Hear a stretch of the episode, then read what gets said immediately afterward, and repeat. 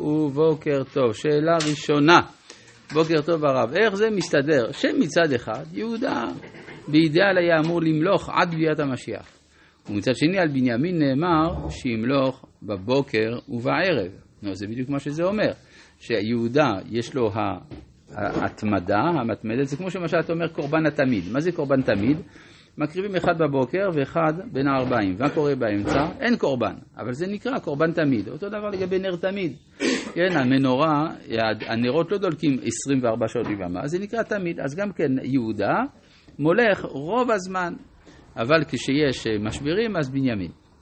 שאלה שנייה, הרב הסביר, אגב זה גם מה שמסביר הרמב"ן, מדוע שמואל המליך, למה הקדוש ברוך הוא ציווה להמליך מלך מבנימין תחילה?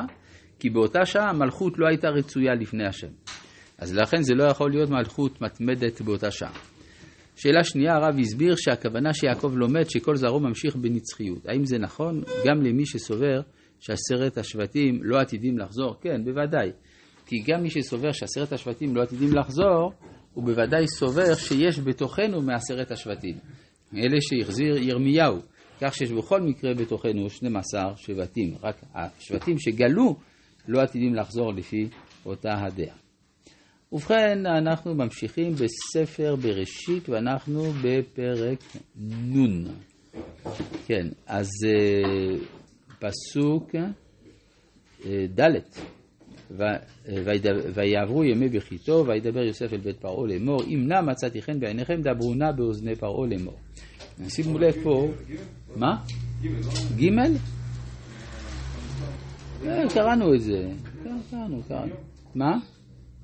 כן, שבעים יום, ארבעים יום, לא הסברנו על זה כלום, אבל, טוב, יודע מה נקרא, זה כזה אצלך טוב, וימלאו לו ארבעים יום, כי כן ימלאו ימי החנותים, ויבכו אותו מצרים שבעים יום, ויעברו ימי בכיתו, וידבר יוסף אל בית פרעה לאמור, אם נא מצאתי חן בעיניכם דברו נא באוזני פרעה לאמור. פה אנחנו רואים ירידה כפולה של מעמדו של יוסף. א', הוא לא מדבר ישירות אל פרעה, אלא רק עם ביתו. דבר נוסף, הוא מדבר גם אל בית פרעה, הוא מדבר בתחנון, אם נא מצאתי חן בעיניכם. זאת אומרת, ברור שככל שהגלות הולכת ומתקדמת, אז גם ה, אה, ה, המעמד של יוסף הולך ויורד. ואבי השביע אני לאמור, הנה אנוכי מת בקברי אשר קריתי לי בארץ כנען, שמה תקברני, ואתה אלנה והגבירה את אביו השבועה. אצל המצרים הנושא של הקבורה היה נושא מאוד משמעותי, לכן שאלה כזאת היא בוודאי משמעותית מבחינתם. ויאמר פרעה, עלה וקבור את אביך כאשר השביעך. ויעל יוסף לקבור את אביו, ויעלו איתו כל עבדי פרעה זקני ביתו וכל זקני ארץ מצרים, וכל בית יוסף ואחיו ובית אביו, רק טפם וצאניו ובקרם, עזבו בארץ גושן. עכשיו נשים לב פה ש... העולים הראשונים זה עבדי פרעה. באופן נספח נלווים אליו האחים שלו. שוב, האירוע הופך להיות אירוע מצרי. אירוע מצרי מובהק שבו לבני ישראל יש רק חלק משני. והיה עמו גם רכב, גם פרשים, והיה מחנה כבד מאוד, ויבוא את גורן האטד אשר בעבר הירדן. והספדו... לא, המצרים האמינו בהמשך החיים בקבר. זה מה שהם האמינו. לא, לא בתחיית המתים. ויבואו עד גורן האטד אשר בעבר הירדן, ויספדו שם מספד גדול וכבד מאוד, ויעש לאביו אבל שבעת ימים. מה זה עבר הירדן? איפה זה עבר הירדן? אפשר להגיד שזה עבר הירדן מזרחה, אבל אין לזה כל היגיון שיעשו כזה סיבוב כדי להגיע לחברון, לעבור דרך עבר הירדן המזרחי, ואז לעבור את הירדן, ושוב לפנות דרומה אל, אל חברון, ודאי שאין הכוונה לזה. אלא, מי שכותב את התורה מזה, זה משה. משה איפה נמצא? בעבר הירדן המזרחי, בשעה שהוא כותב את התורה. אז, ואז כשהוא מדבר על ארץ כנען, זה עבר הירדן המערבי. לכן הוא אומר, אשר בעבר הירדן, הכוונה בצד שלנו, בצד של עבר הירדן המערבי. אם לא, זה קשה להבין את זה. כן. והספדו שם מספד גדול. זאת התנועה שתהיה אחרי זה. אז אפשר להגיד שזה התרמה של הסיבוב של בני ישראל העתידיות. כן, אבל אני לא חושב שעבדי פרעה היו סוחבים דרך המדבר ודרך אחר כך פינות צפונה. הדבר הזה אין, אין לו סבירות. יותר פשוט לומר שעבר הירדן, לפחות מצד הפשט. יכול להיות שהכתוב השאיר את זה עלום בשביל לאפשר את הפירוש שאתה הבאת, שזה גם התרמה של המסלול של בני ישראל העתידי. אבל יותר פשוט להגיד עבר הירדן המערבי.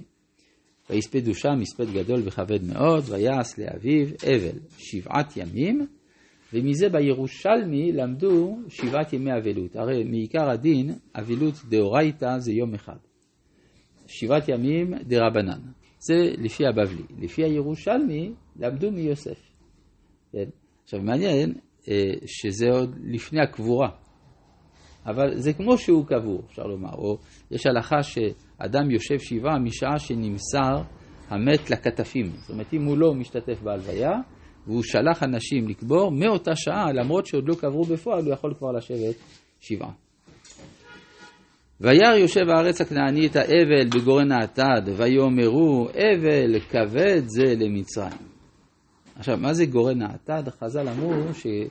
כל אחד ממלכי כנען, היו שלושים ואחד מלכים, הניחו את כתריהם על קברו של יעקב. זאת אומרת שזה נראה, כל הכתרים הם היו קוצניים, אז זה נראה כמו קוצים, עתד. עתד זה עץ קוצני, ואז יוצא שיעקב עצמו הוא המלך ה-שלושים ושתיים. כן? כלומר, אם יש שלושים ואחד מלכי כנען, ומניחים את כתריהם על, על קברו, אז יש, על ארונו, סימן שהוא עצמו מלך. אז יש לנו פה שלושים ושניים מלכים.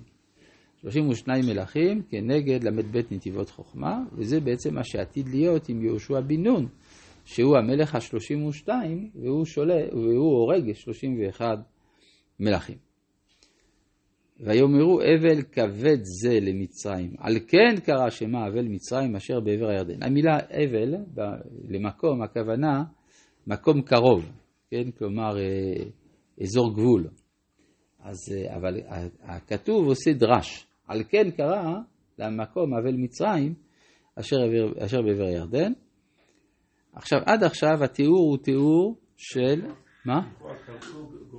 כן, אבל מצרים. אבל מצרים. אפשר להגיד את זה, אבל אפשר גם להגיד שקראו למקום הזה גם גורן האטד וגם אבל מצרים. זאת אומרת, אנחנו רואים הרבה פעמים שהכתוב לוקח שמות שכבר ניתנו ועושה להם דרש. אז הביטוי על כן זה לא מסיבה זו קראו כך, אלא ראוי להיקרא המקום כך. ויעשו בניו לא כן כאשר ציוון ויישאו אותו בניו ארצה כנען. עכשיו כאילו, הסיפור הראשון והסיפור השני לא קשורים זה לזה. כלומר, עד עכשיו דיברנו על זה שהמצרים מביאים את יעקב, עם הרכב והפרשים וכל האנשים וכו' ומצרים. אחר כך אומרים, אתה יודע מה, בני ישראל לקחו את אביהם לארץ כנען. כאילו, מתעלמים לחלוטין מהסיפור המצרי, יש לנו פה סיפור יהודי, אפשר לומר. וזה אופייני למה שקורה בגלות, שיש שני אופני חיים. יש המאורעות כמו שהם נתפסים בעיני האומות, והמאורעות כיצד הם, כפי שהם נתפסים מבפנים. אפשר להגיד שהמצרים מהקטע הזה פה כבר הם חוזרים, ורק בני יעקב עולים. זה קצת קשה, כי סגנון, ה, סגנון ה, הכתוב הוא שהם העלו אותו. זאת אומרת, בואו נראה, ויישאו אותו בניו ארצה כנען. לא אחרי זה. אבל מה זה ויישאו אותו ארצה כנען? הרי המצרים נשאו אותו ארצה כנען. אבל הם ככה, אבל אבל הם כבר בארץ כנען. כשהם באבל מצרים, הם כבר בארץ כנען. אז מה זה ויישאו אותו ארצה כנען? אולי שלכם מה שאמר נבר אלי המזרחי, ואז אחרי זה הלכו לגורן האטד, ושם אחרי זה... אה, אם אתה אומר שהם היו בעבר הירדן המזרחי, אז הם לא בארץ כנען, ויישאו אותו. כן, אולי. ויגברו אותו במערת שדה המכפלה, אשר קנה אברהם את השדה, לאחוזת קבר מאת עפרון החיתי על פני ממרא. וישוב יוסף מצרימה ובאחיו וכל העולים איתו לגבור את אביו, אחרי קוברו את אביו. זאת אומרת ש... אי אפשר לסיים את הסיפור של, של ספר בראשית בלי שתהיה איזו התמודדות בין יוסף לאחיו, בלי הנוכחות של יעקב.